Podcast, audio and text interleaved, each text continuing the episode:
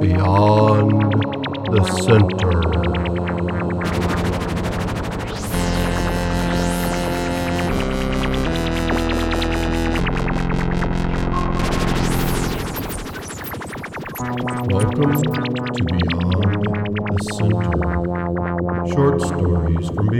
Reality.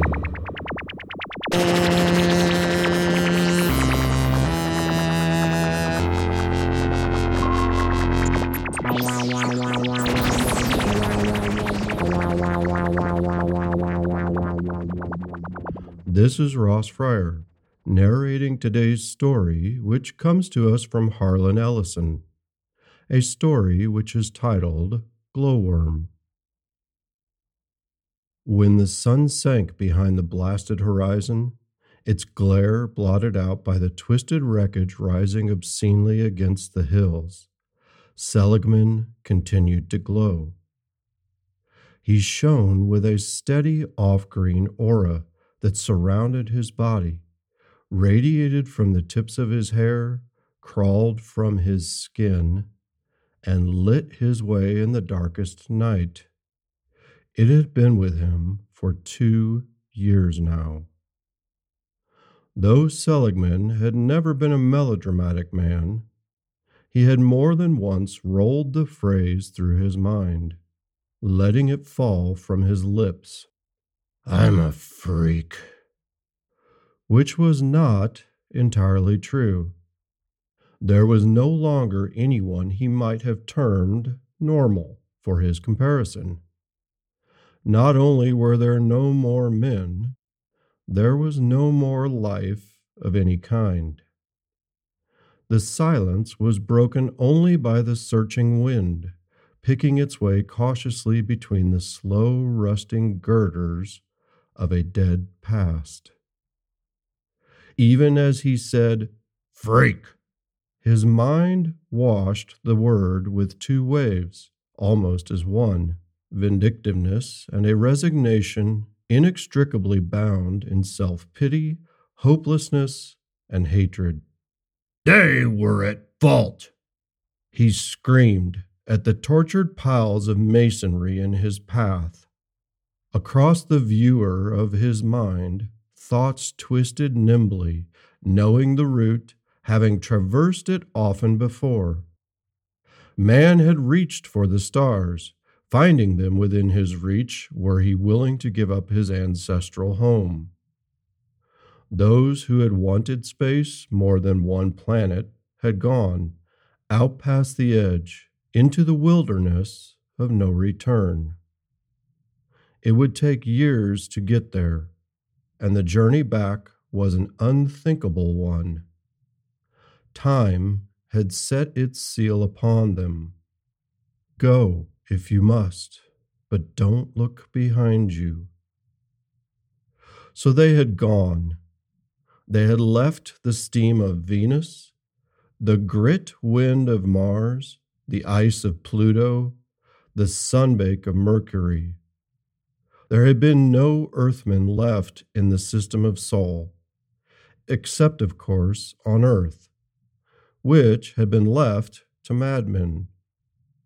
And they had been too busy throwing things at each other to worry about the stars. The men who knew no other answer stayed and fought. They were the ones who fathered the Attilas, the Genghis Khans, the Hitlers.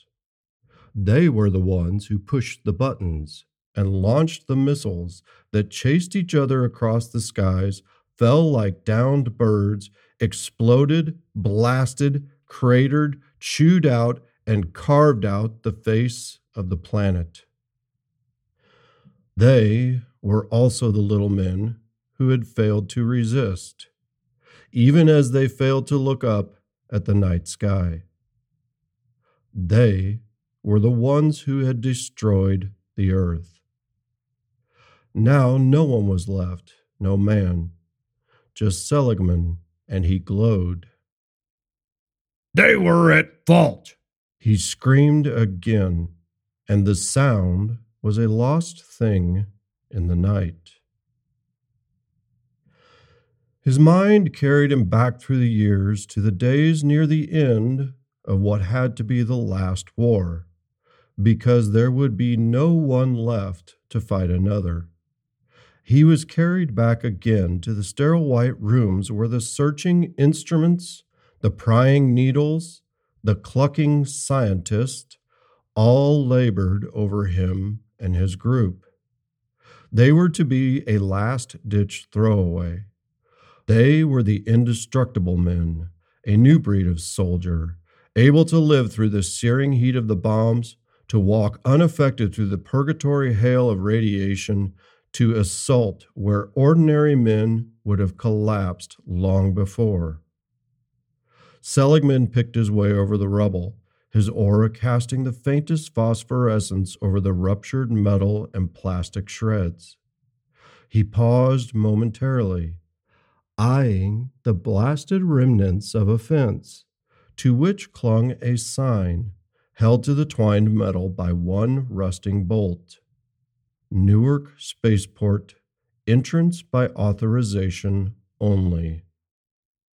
Shards of metal scrap moved under his bare feet, their razored edges rasping against the flesh, yet causing no break in the skin another product of the sterile white rooms and the strangely hued fluids injected into his body?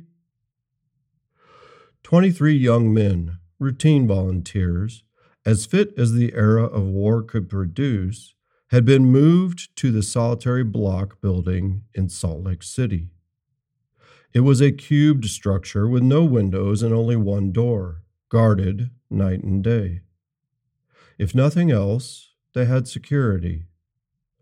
No one knew the intensive experimentation going on inside those steel enforced concrete walls, even the men upon whose bodies the experiments were being performed. It was because of those experiments performed on him that Seligman was here now, alone.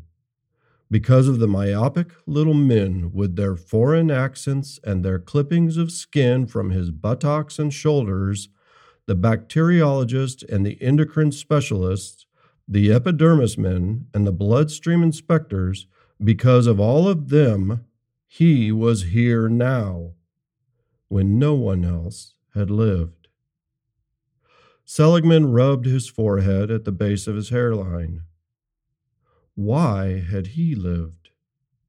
Was it some strain of rare origin running through his body? that had allowed him to stand the effects of the bombs? Was it a combination of the experiments performed on him, and only in a certain way on him, for none of the other 22 had lived, and the radiation? He gave up for the millionth time. Had he been a student of the ills of man, he might have ventured a guess. But it was too far afield for a common foot soldier. All that counted was that when he had awakened, pinned thighs, chest, and arms under the masonry of a building in Salt Lake City, he was alive and could see.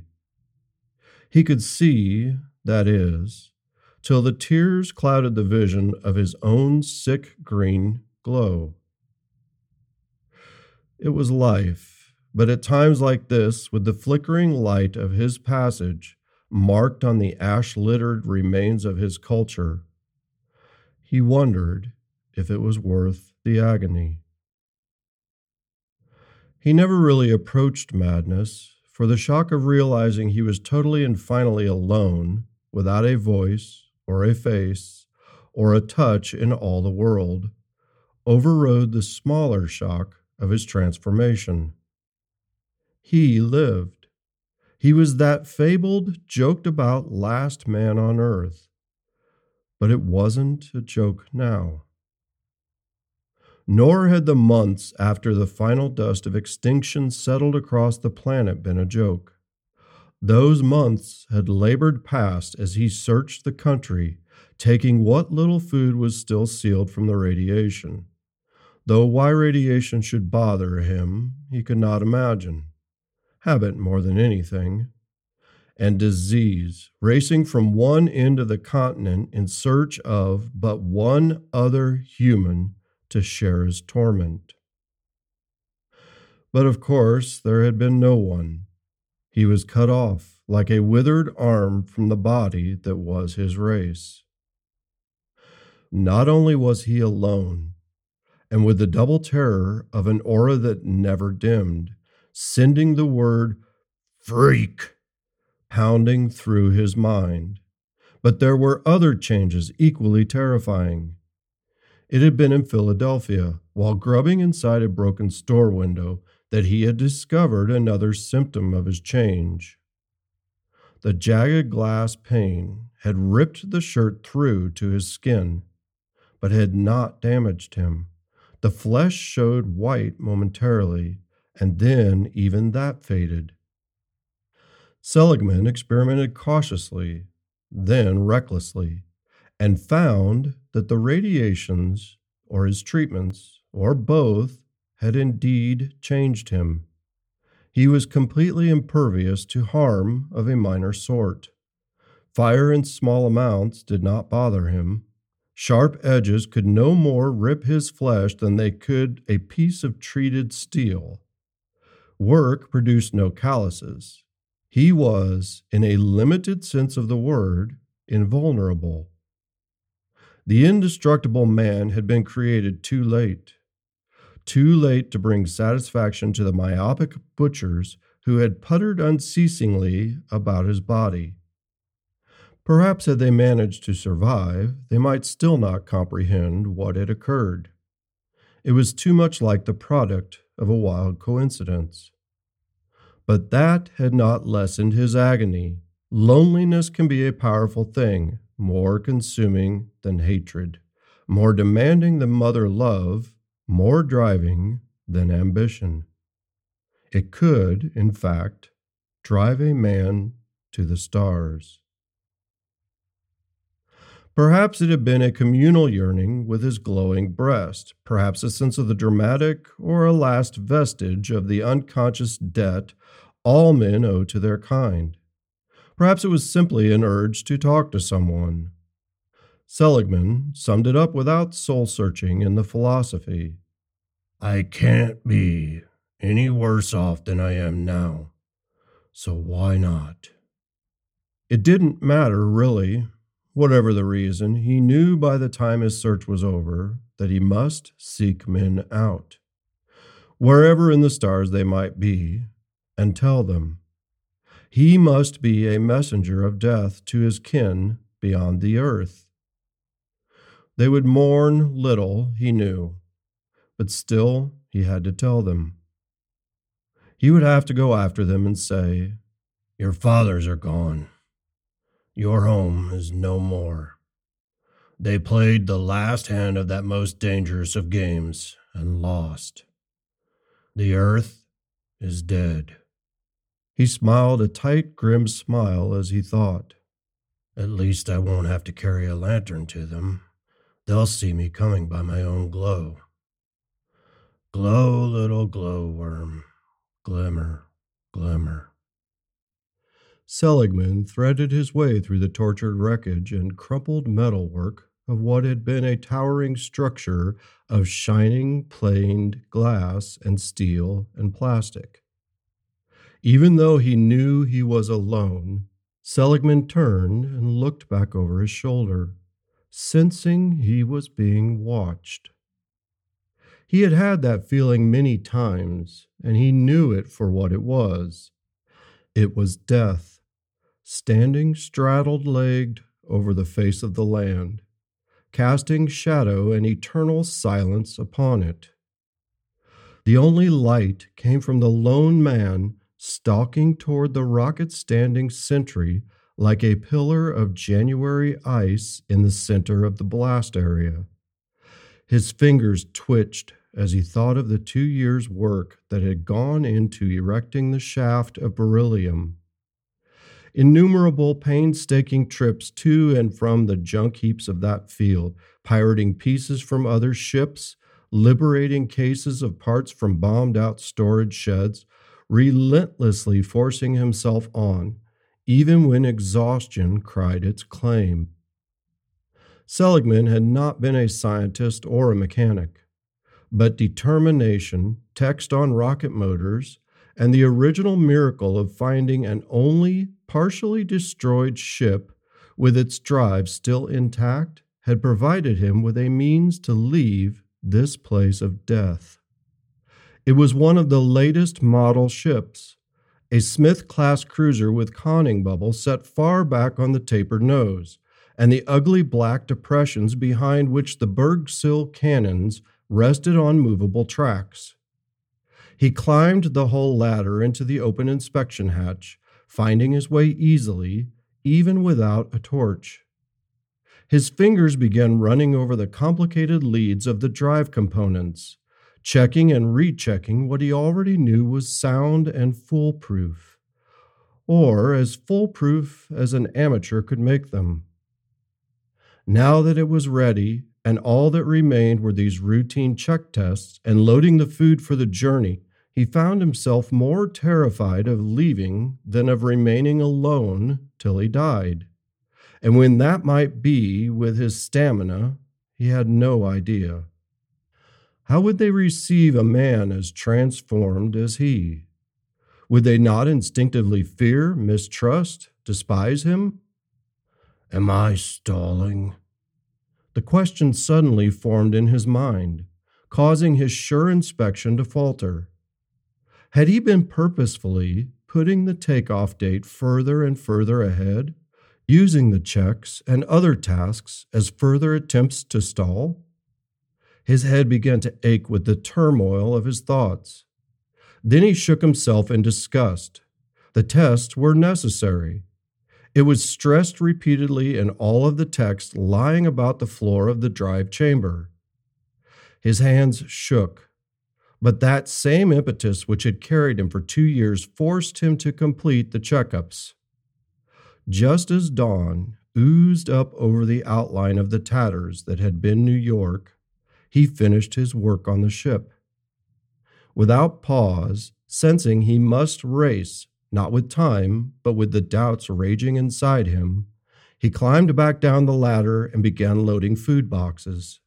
They were stacked neatly to one side of a hand powered lift he had restored.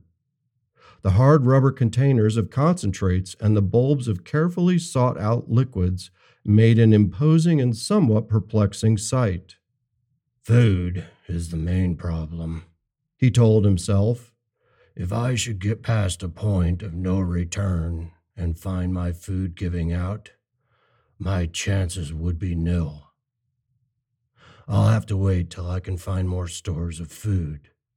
He estimated the time needed for the search and realized it might be months, perhaps even another year till he had accrued enough from the wasted stores within any conceivable distance. In fact, finding a meal in the city after he had carted box after box of edibles out to the rocket had become an increasingly more difficult job. Further, he suddenly realized he had not eaten since the day before. The day before.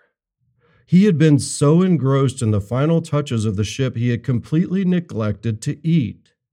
Well, it had happened before, even before the blast. With an effort, he began to grope back, trying to remember the last time he had eaten. Then it became quite clear to him it leaped out and dissolved away all the delays he had been contriving. He had not eaten in three weeks. Seligman had known it, of course, but it had been buried so deeply that he only half feared it. He had tried to deny the truth, for when the last seemingly insurmountable problem was removed, there was nothing but his own inadequacies to prevent his leaving. Now it came out, full bloom. The treatments and radiation had done more than make him merely impervious to mild perils. He no longer needed to eat. He boggled at the concept for a moment, shaken by the realization that he had not recognized the fact before. He had heard of anaerobic bacteria, or yeast that could derive their energy from other sources, without the normal oxidation of foods. Bringing the impossible to relatively homely terms made it easier for him to accept. Maybe it was even possible to absorb energy directly. At least he felt no slightest twinge of hunger, even after three weeks of backbreaking work without eating. Perhaps he would have to take along a certain amount of proteins to replenish the body tissue he expended. But as for the bulky boxes of edibles dotting the space around the ship, most were no longer a necessity. Now that he had faced up to the idea that he had been delaying through the fear of the trip itself, and that there was nothing left to stop his leaving almost immediately, Seligman again found himself caught up in the old drive. He was suddenly intent on getting the ship into the air and beyond. Dusk mingled with the blotching of the sun before Seligman was ready. It had not been stalling this time, however. The sorting and packing of needed proteins took time, but now he was ready. There was nothing to keep him on Earth. He took one last look around. It seemed the thing to do. Sentimentalism was not one of Seligman's more outstanding traits, but he did it in preparation for anyone who might ask him. What did it look like at the end? It was with a twinge of regret that he brought the fact to mind. He had never really looked at his sterile world in the two years he had been preparing to leave it. One became accustomed to living in a pile of rubble, and after a bit, it no longer offered even the feel of an environment. He climbed the ladder into the ship, carefully closing and dogging the port behind him. The chair was ready, webbing flattened back against the deep rubber pile of its seat and backrest. He slid into it and swung the control box down on its ball swivel to a position before his face. He drew the top webbing across himself and snapped its triple lock clamps into place. Seligman sat in the ship he had not even bothered to name, fingers groping for the actuator button on the arm of the chair, glowing all the while, weirdly, in the half light of the cabin. So, this was to be the last picture he might carry with him to the heavens, a bitter epitaph to a race misspent. No warning, it was too late for such puny action.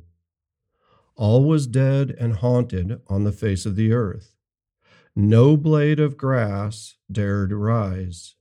No small life murmured in its burrows and caves, in the oddly dusty skies, or, for all he knew, to the very bottom of the Cayman Trench. There was only silence, the silence of a graveyard. He pushed the button. The ship began to rise waveringly. There was a total lack of the grandeur he remembered when the others had left. The ship sputtered and coughed brokenly as it climbed on its imperfect drive. Tremors shook the cabin, and Seligman could feel something wrong, vibrating through the chair and floor into his body. Its flames were not so bright or steady as those other takeoffs, but it continued to rise and gather speed. The hull began to glow as the rocket lifted higher into the dust filled sky. Acceleration pressed down on Seligman, though not as much as he had expected. It was merely uncomfortable, not punishing. Then he remembered that he was not of the same stamp as those who had preceded him. His ship continued to pull itself up out of the Earth's atmosphere. The hull oranged, then turned cherry, then straw yellow, as the coolers within its skin fought to counteract the blasting fury. Again and again, Seligman could feel the wrongness of the climb. Something was going to give. As the bulkheads to his right began to strain and buckle, he knew what it was. The ship had not been built or rewelded by trained experts, working in teams with the latest equipment.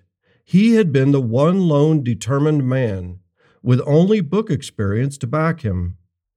Now his errors were about to tell. The ship passed beyond the atmosphere, and Seligman started in horror as the plates cracked and shattered outwards. He tried to scream as the air shrieked outwards, but it was already impossible. Then he fainted. When the ship passed the moon, Seligman still sat, his body held in place by the now constricted webbing, facing the gaping squares and sundered metal that had been the cabin wall. Abruptly, the engines cut off. As though it were a signal, Seligman's eyes fluttered and opened wide. He stared at the wall, his reviving brain grasping the final truth.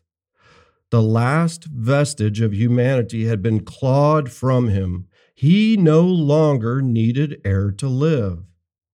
His throat constricted, his belly knotted, and the blood that should theoretically be boiling pounded thickly in his throat. His last kinship with those he was searching was gone. If he had been a freak before, what was he now? The turmoil fought itself out in him as the ship sped onward, and he faced what he had become, what he must do. He was more than a messenger now. He was a shining symbol of the end of all humanity on earth, a symbol of the evil their kind had done. The men out there would never treasure him, welcome him, or build proud legends around him. But they could never deny him. He was a messenger from the grave. They would see him in the airless cabin even before he landed. They would never be able to live with him, but they would have to listen to him and to believe.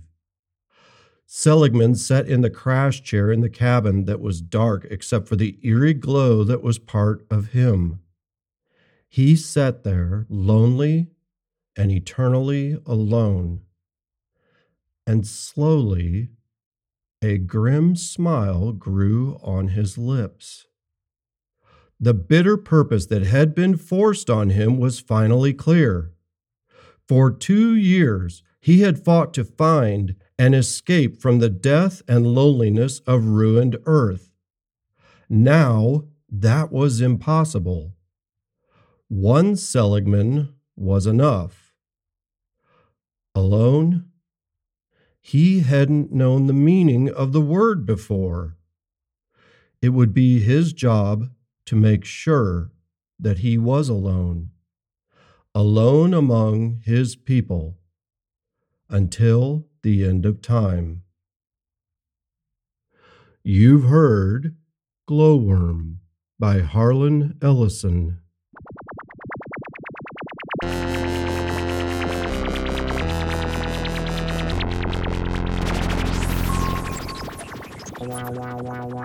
This is Ross Fryer, narrator and producer of Beyond the Center. All stories featured on Beyond the Center are works in the public domain.